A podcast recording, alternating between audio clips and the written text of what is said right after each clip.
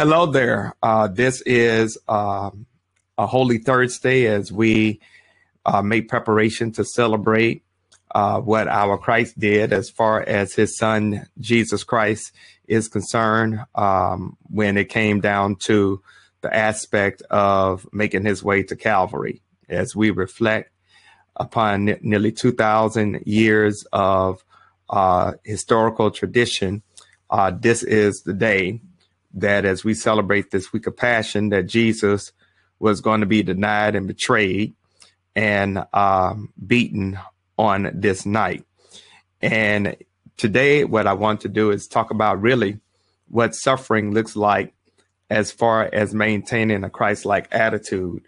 Um, and so I think that this lesson today is very appropriate as far as our time together is concerned. And so I want to to call your attention to First Peter chapter 4 verses 1 through 6 it's a very rich passage as far as um, today's um, reflection is concerned when it comes to remembering what god did through christ for you and i to have eternal life.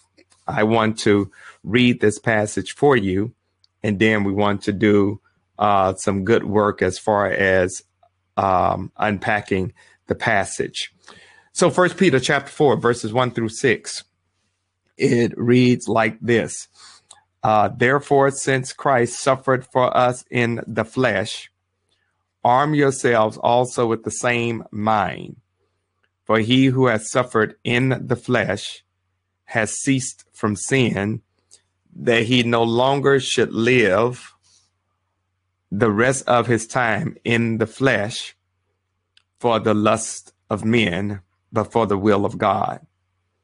For we have spent enough of our past lifetime in doing the will of the Gentiles when we walk in lewdness, lust, drunkenness, revelries, drinking parties, and abominable idolatries. In regard to these, they think it strange that you do not run with them in the same flood of dissipation, speaking evil of you. They will give an account to him who is ready to judge the living and the dead. For this reason, the gospel was preached also to those who are dead, that they might be judged according to men in the flesh, but live according to God in the spirit this is this is very rich. And so let's mark up this passage and then let's begin to do some hopefully and prayerfully good work. Looking at verse 4 where it talks about since christ suffered for us in the flesh i want you to um, highlight the word christ. I want you to underline the phrase suffer for us in the flesh. And then i want you to highlight the phrase in the flesh. Arm yourselves. I want you to circle the words arm yourself with the same mind. For he who has suffered in the flesh has ceased from sin. If you would underline that phrase, has suffered in the flesh has ceased from sin. And then I want you to highlight the phrase in the flesh. And then I want you to draw a line from their phrase in the flesh in the B clause to in the flesh in the A clause.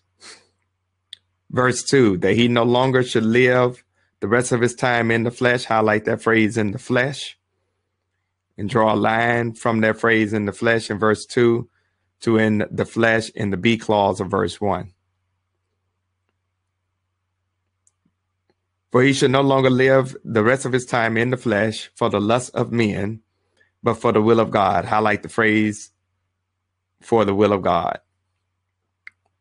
For we have spent enough of our past lifetime in doing the will of the Gentiles. If you would underline the phrase past lifetime in doing the will of the Gentiles. While we walked in lewdness, lust, drunkenness, revelries, drinking parties, uh, and abominable idolatries. Uh, if you would highlight that phrase in regard to these, they think it strange that you do not run with them in the same flood of dissipation. If you would highlight the phrase, the same flood of dissipation, speaking evil of you. They will give an account to him who is ready to judge the living and the dead. If you would highlight all of verse 5. For this reason, the gospel was preached. Highlight the phrase, the gospel was preached. Also to those who are dead, that they might be judged, if you would underline the phrase judge, according to men in the flesh, but live according to God in the spirit. If you would uh, highlight the phrase according to men in the flesh, but live according to God in the spirit.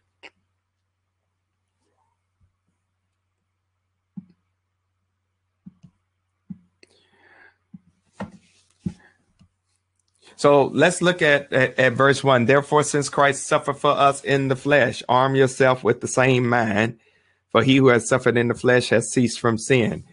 Let's be honest. It is hard to maintain a Christ like demeanor, especially when you're going through suffering. However, if you're going to learn how to do the will of God in a very intentional way, you you got to be willing to allow for yourself to take on the mind of Christ. I tell folks you can't do the work of Christ if you really don't have the mind of Christ. And the way that you and I get the mind of Christ is through the power and the presence of the Holy Spirit. So looking at verse one, this is what we see, and this is what we want to unpack. When Paul talks about, therefore, since Christ suffered for us in the flesh, he is calling our attention back to verse 18 of first peter um, verse 3 uh, chapter 3 verse 18 when he said for christ also suffered once for sins the just for the unjust that he might bring to us being put to death in the flesh but made alive in the spirit. So this is what the therefore is referring to.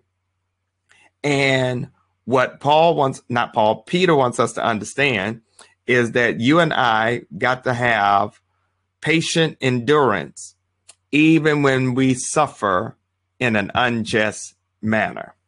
Now, let's be honest, it's, it's one thing uh, to suffer for something that you know you did wrong. It's another thing to suffer and you know you did not do anything wrong. And basically, this is how Jesus deals with us. Uh, Jesus' suffering was not because he did anything wrong, but Jesus basically suffered, taking on your sins and my sins, so that you and I can be made right with God. Okay? So his suffering, his unjust suffering, is so that you and I can be justified by faith in him to be made right with God. But the phrase that turns verse 1 on its head is when it says, Arm yourselves with the same mind. Uh, that word arm yourselves is really a military term is a military metaphor. And basically, what Peter is saying is that you need to arm yourselves with the same intention, the same mindset, the same attitude that Christ had when it came to suffering. Okay, it is like um, a soldier putting on armor to defend himself. And so our identification with Jesus Christ means that we are arming ourselves with his attitude. You cannot suffer and maintain a Christ like demeanor in your attitude or in your spirit. You have to allow for yourself to take on, watch this, the mind of Christ the mind of Christ so that basically you will be able to emerge from your moment of suffering with a sense of purpose, power, and passion. So our identification with Christ, our arming ourselves uh, with the mind of Christ, also means that we are sharing in his suffering and his death. Jesus Christ suffered in a physical body. He was not a disembodied spirit. He suffered with a in his physical body. When you and I suffer, we suffer in our body also. And just as we suffer in our body, um, we make identification with Jesus Christ as far as this moment of suffering is concerned. Now, now let's let's let's unpack this in a very meaningful way because this is leading us to a very grand result that hopefully and prayerfully we will start taking on in a very meaningful way. Because you and I have been armed with the mind of Christ and we suffer in our body just as Christ suffered in his body, then that means that you and I have the capacity to not allow sin to dominate our lives. Because of his dying, we should no longer be slaves to sin. And one of the scriptures that really picked this up for us is in Paul's writing to the church at Rome.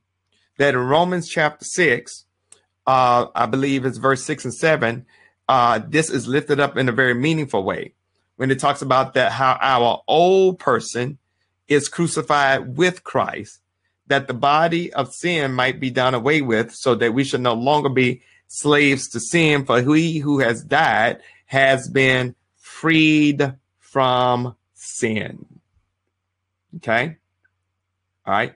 So, in other words, you and I, you and I have died in Christ. Okay.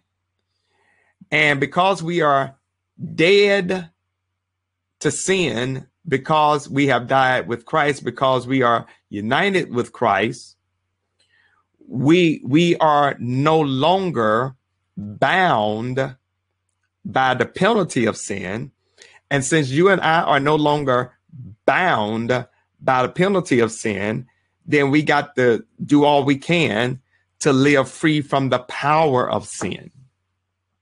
Now, what does this mean? Where are you trying to go, Pastor? This, this is where I'm trying to take us. What I want you all to understand is that as you and I live this life as far as what God will have for us to live, and really, this is what Resurrection Sunday is all about that suffering helps us in this area.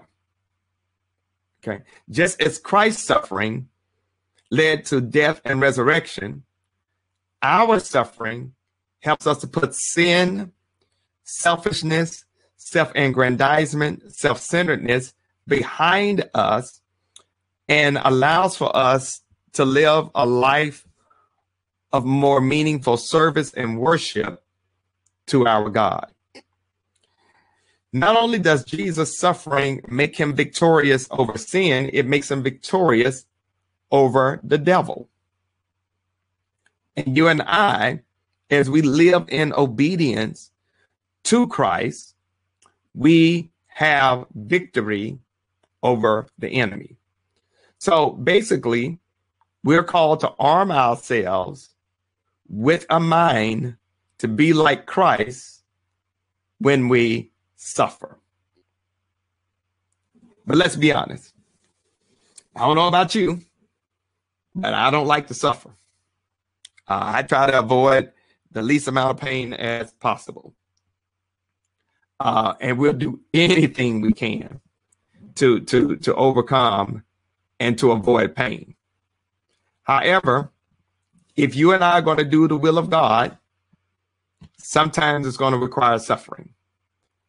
Um, pain and danger really show where our values are.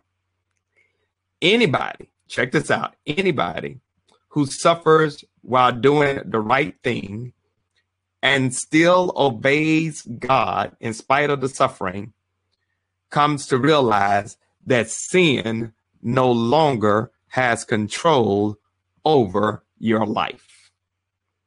That sin no longer dominates your reality. All right. And, and, and, and this serves really as a good transition to the, the verse number two, where it talks about how you and I no longer should live the rest of our time in the flesh for the lust of men, but for the will of God.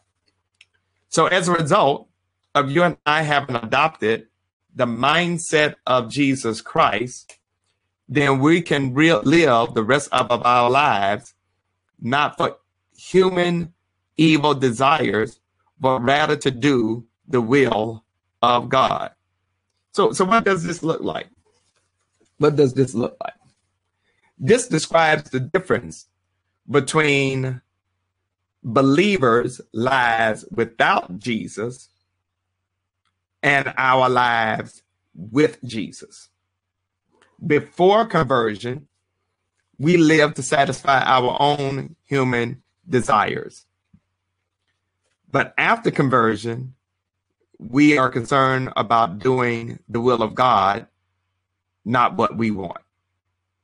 Now, that doesn't mean that after we get saved, those our own desires don't pop up here.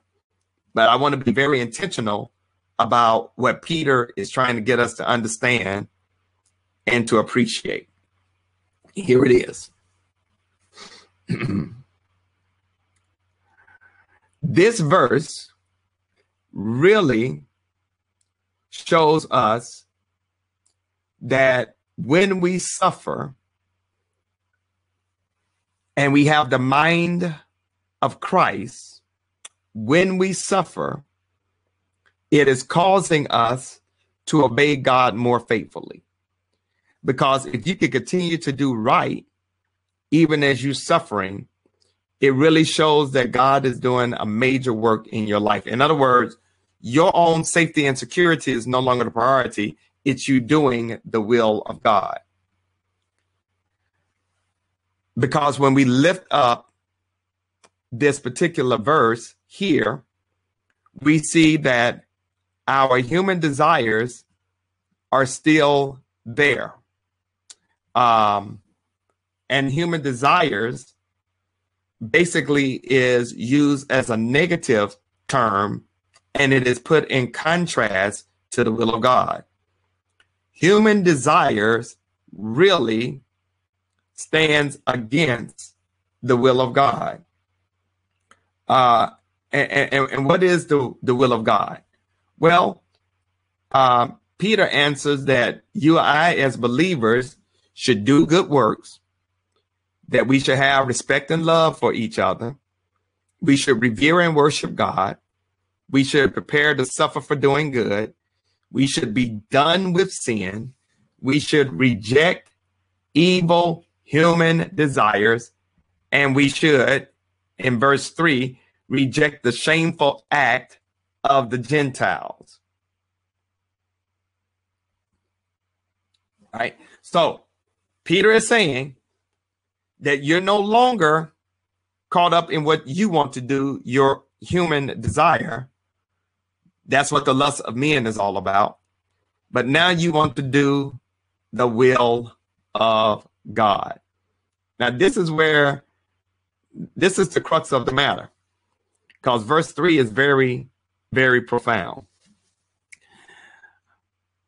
But Peter is now saying, in the past, prior to uh, our conversion experience, prior to us um, seeing the ways of God, we did what the Gentiles did. We behaved according to the culture. Um, our old habits now are a thing of the past. And so, what Peter wants us to understand is that because you now have a relationship with God, you are making a break from what the pagans used to do. Those wasted years of lewdness, lust, drunkenness, revelries, drinking parties, and abominable idolatries. He, he, he, lists these evil activities saying that because you now have a relationship with God through Jesus Christ, you're no longer caught up in this. So, so let's let's unpack this for a moment. Lewdness, that is open and excessive indulgences in sexual sins. That that is you engaging in sexual immorality and impurity.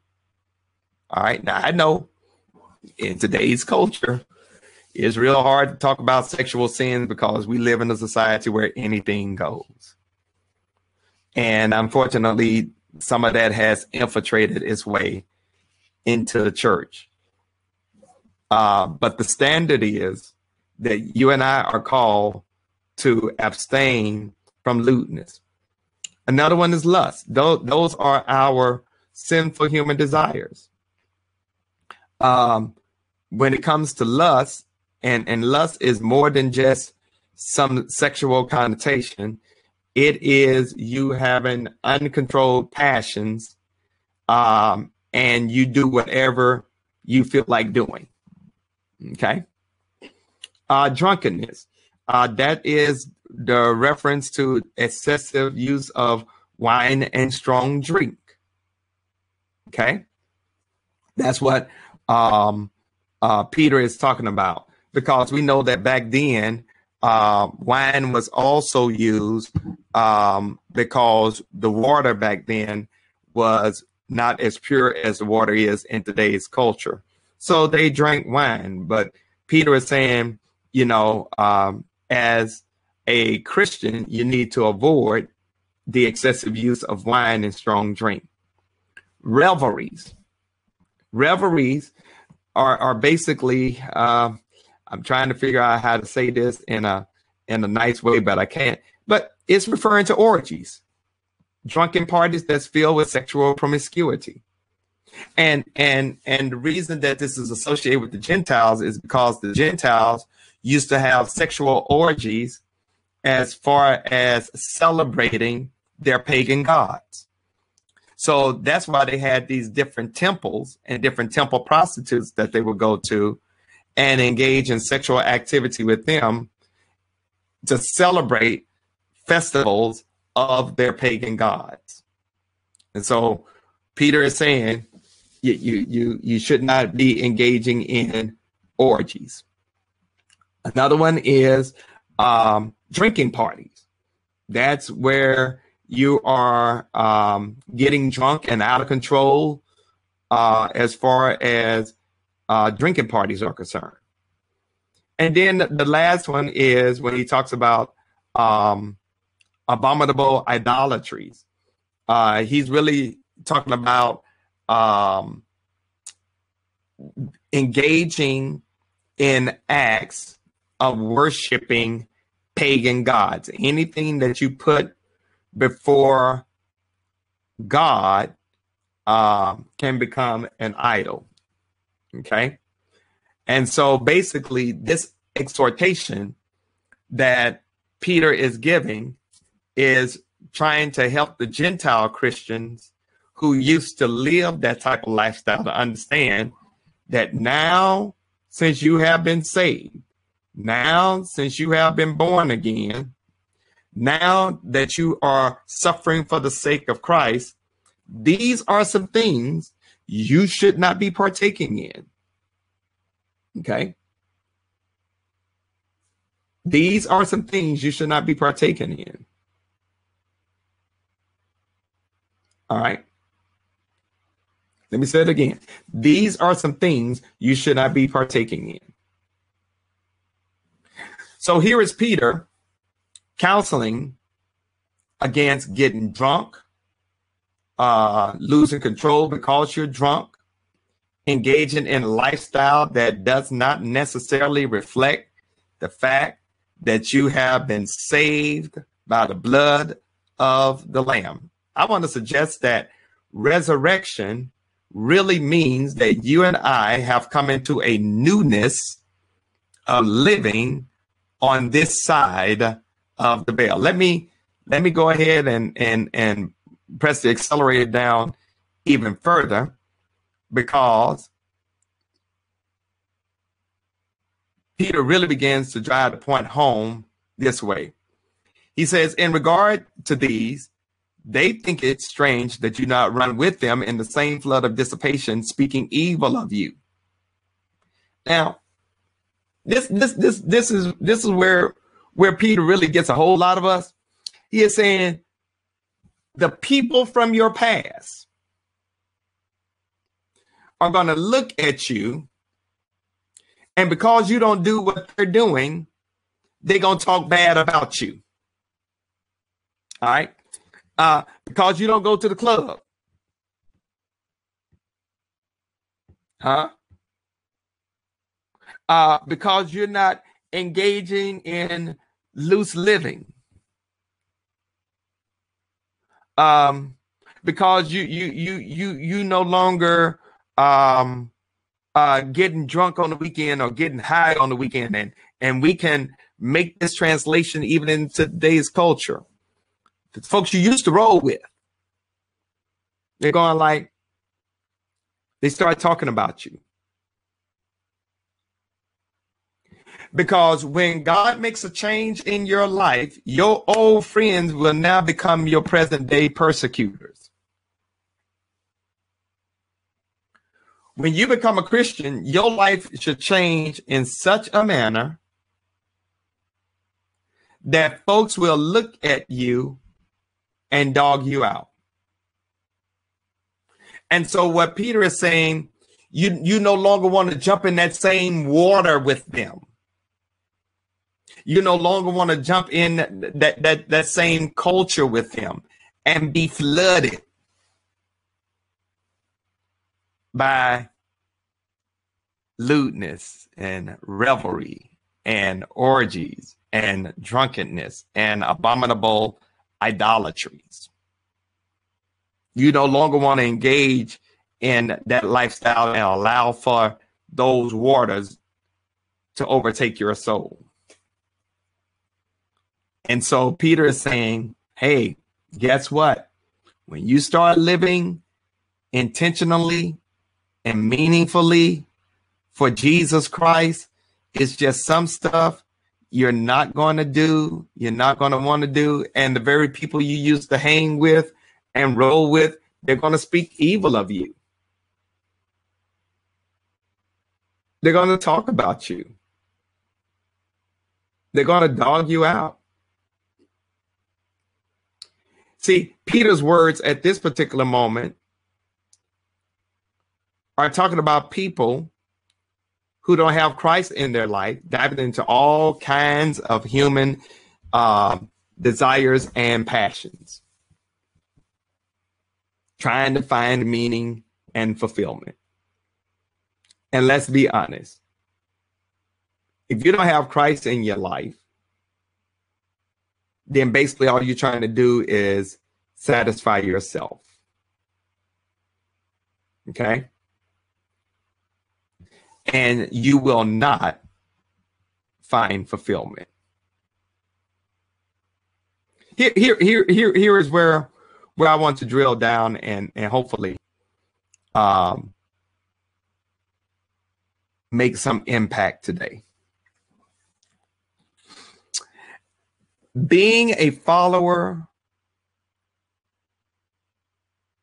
of Jesus Christ means that you become part of an odd group.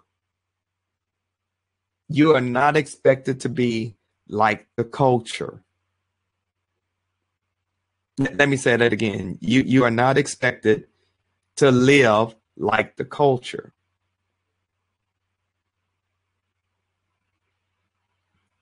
All right. You can't go to every party.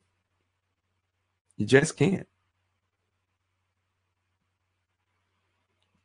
We find ourselves in church when everybody else wants to catch up on sleep or play sports or go to brunch and have a mimosa.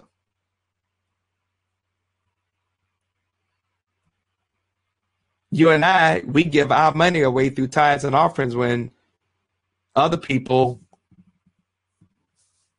are more concerned about maximizing investment potential.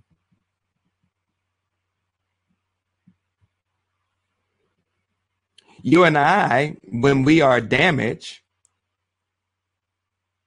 we turn things over to God and we pray about it when the culture will sue you about it.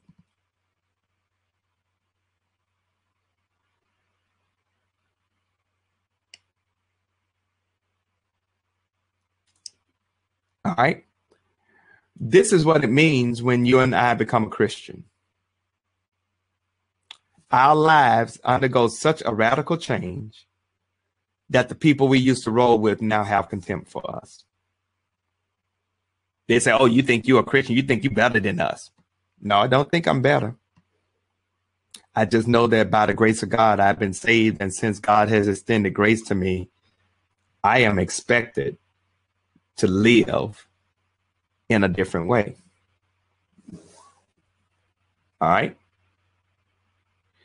And they're going to talk about you. They're going to talk about you. It's par for the course. Um, they they they're going to dog you out because the people who love darkness can't stand the light.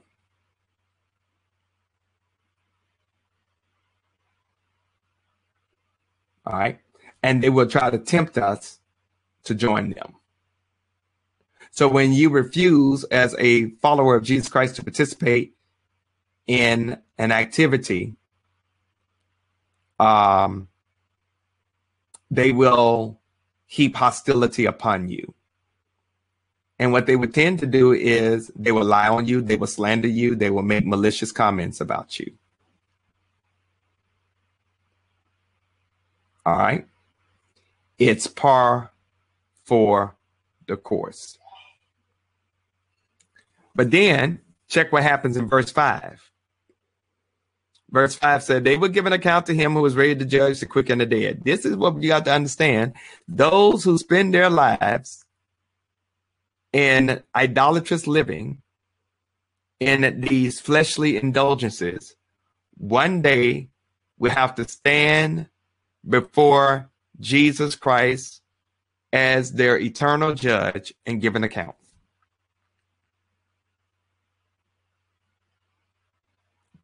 Now, this is what I want you to understand that the very people who dog you out because you're doing right will one day have to stand before God and Christ and give an account of what they what they have done. And all of us are going to give an account. Whether we believe in God or don't believe in God, all of us will give an account. Whether we live right or didn't live right, all of us will one day give an account. Nobody is going to escape the final judgment of our words and our works in this life. Now, what this should do is give you and me some great relief and confidence that one day God is going to vindicate us. Okay. Everybody, believers and unbelievers, everybody, saved and unsaved, everybody, uh, those who accepted Christ and those who reject Christ, everybody one day will give an account to God. So guess what? We ain't got no reason to taunt those who are in the line of judgment because final judgment is going to be universal. For those who have died will rise again to join those still alive to meet God for reward or punishment. That's why he talk about judging the living and the dead. Right? Unbelievers, whether alive or dead, will receive the punishment they deserve. God is ready to judge. That judgment can come at any time. We don't know when, how, or where, but that judgment will come. Now, here is the difference for you and me. We base our salvation on our faith in Jesus Christ. And God bases our judgment on how we live. Those who inflict persecution are marked for punishment when they stand before God. Believers do not need to fear eternal punishment, however, because Jesus will be the final judge. And so Peter's argument is that God is going to protect and reward his people who suffer and hold their persecutors accountable on the day of judgment. That is what this boils down to. Now, as I come into the home stretch, this is where the gospel of Jesus Christ is so important. It is for this reason that the gospel is preached. Also to those who are dead, that they might be judged according to the men in the flesh, but live according to God in the spirit. First of all, we preach the gospel so that men may come to the saving knowledge and faith of who Jesus Christ is. Now, I need to unpack this because some folks they look at this and they can take this the wrong way. And I want to be very intentional about how we're looking at this. And I want to let you know what it means and what it doesn't mean. For this reason, the gospel is preached also that those who are dead, that they might be judged according to men in the flesh, but live according to the spirit. This has been interpreted to refer to those who are spiritually dead in sin, or to those who have heard and believed the gospel but have since died, and then those who have died without hearing and believing the gospel. All right. Now I, I want to to unpack this because um uh and to give you the proper perspective uh, of what it means there, there, there. Some have tried to take this verse and tie it back to First Peter three verses eighteen through twenty, when it talks about who our Christ suffered for our sins, died for the unjust, uh, brought to us uh, and made us alive in the spirit, and he went and preached to the spirits in prison who were formerly disobedient. Um, and talking about how salvation to the unbelievers who lived before he came, trying to give them a second chance after death. But this is not what that verse is dealing with. Um, others say that Christ preached salvation to the Old Testament people who believed in God in the time before Christ lived on earth, offering the gift that he brought, eternal life. And then there are others who believe that this refers to the gospel being proclaimed by the apostles to those on earth who were physically alive but spiritually dead. All right.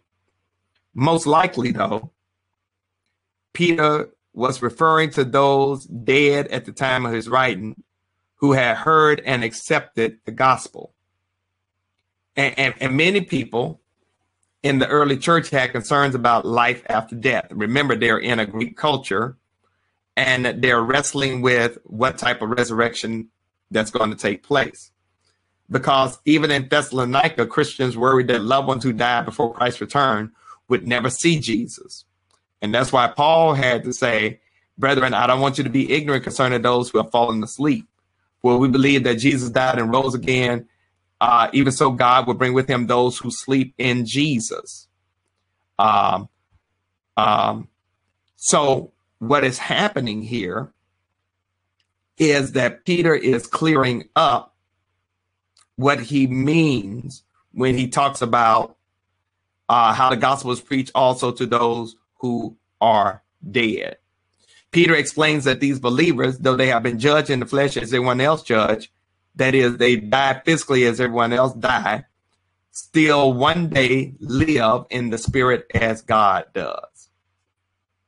Now, let me drill down on this because in verse 6, Peter, in contrast with verse 5, encourages readers with the fact that rather than facing judgment for their sins, those who have heard and believe in the gospel of Jesus Christ face altogether a different future. That because those who have died have heard the gospel and believed the gospel, that God has a different outcome for them. That the good news was first announced when Jesus preached on earth has been operating ever since. And it affects all people, the living and the dead. So really, this is what Peter is, is, is trying to get us to understand. And I hope and pray that this, this makes a connection with you. The penalty for your sin and my sin has been paid by Jesus' dying on the cross. We're going to celebrate that tomorrow. That's known as Good Friday. The last earthly effect of sin is physical death. Okay. So when you and I die, every funeral we go to is the last earthly effect of sin. Every every time we hear of a loved one dying, it's the last earthly effect of sin. Every time we close a casket, it's the last earthly effect of sin. It is physical death. I don't care if you are saved and sanctified, Holy Ghost filled, fire baptized, got Jesus on your mind. Uh, as long as Jesus tarry, you and I will die. It's going to happen. We're going to shed tears over loved ones. You and I will die physically. That's our judgment. Death is part of the human equation. But for the Christian, physical death does not lead to judgment and eternal separation, but it leads to eternal life. We live in a newness of life in accordance to God in the spirit forever in the presence of God. That is what this is talking about. So, guess what? because you and I have accepted Jesus Christ as Lord and Savior, death is not the end. It is a transition. It is something that you and I will experience, but it is not the end, but merely a transition from life temporal to life eternal, where you and I will be able to bask in the glory of God forever and forever. So as you and I get ready to celebrate what is called the resurrection of Jesus Christ on this Sunday, my brother and my sister take wonderful delight in knowing that one day, because we are connected with him, we shall be like him. But in the meantime, on this terrestrial ball called Earth, in this human life, you and I should demonstrate with such a sense of profound gratitude and appreciative grace what God has done through Jesus Christ. And because of that, we should not allow for the power of sin to rule our lives in such a way that when people see us, they really wonder whether or not we have a relationship with God through Jesus Christ. In other words, I want to leave you on this note. Don't take God's grace for granted. Well, I hope and pray that um, today's sharing has been a blessing to you. I want to let you know that uh, as we make preparation to celebrate Good Friday and uh, Holy Saturday and Resurrection Sunday that the church is in existence because of what Christ has done. And I want you to know that the local fellowship known as St. Paul Church continues to do great work as far as our community is concerned.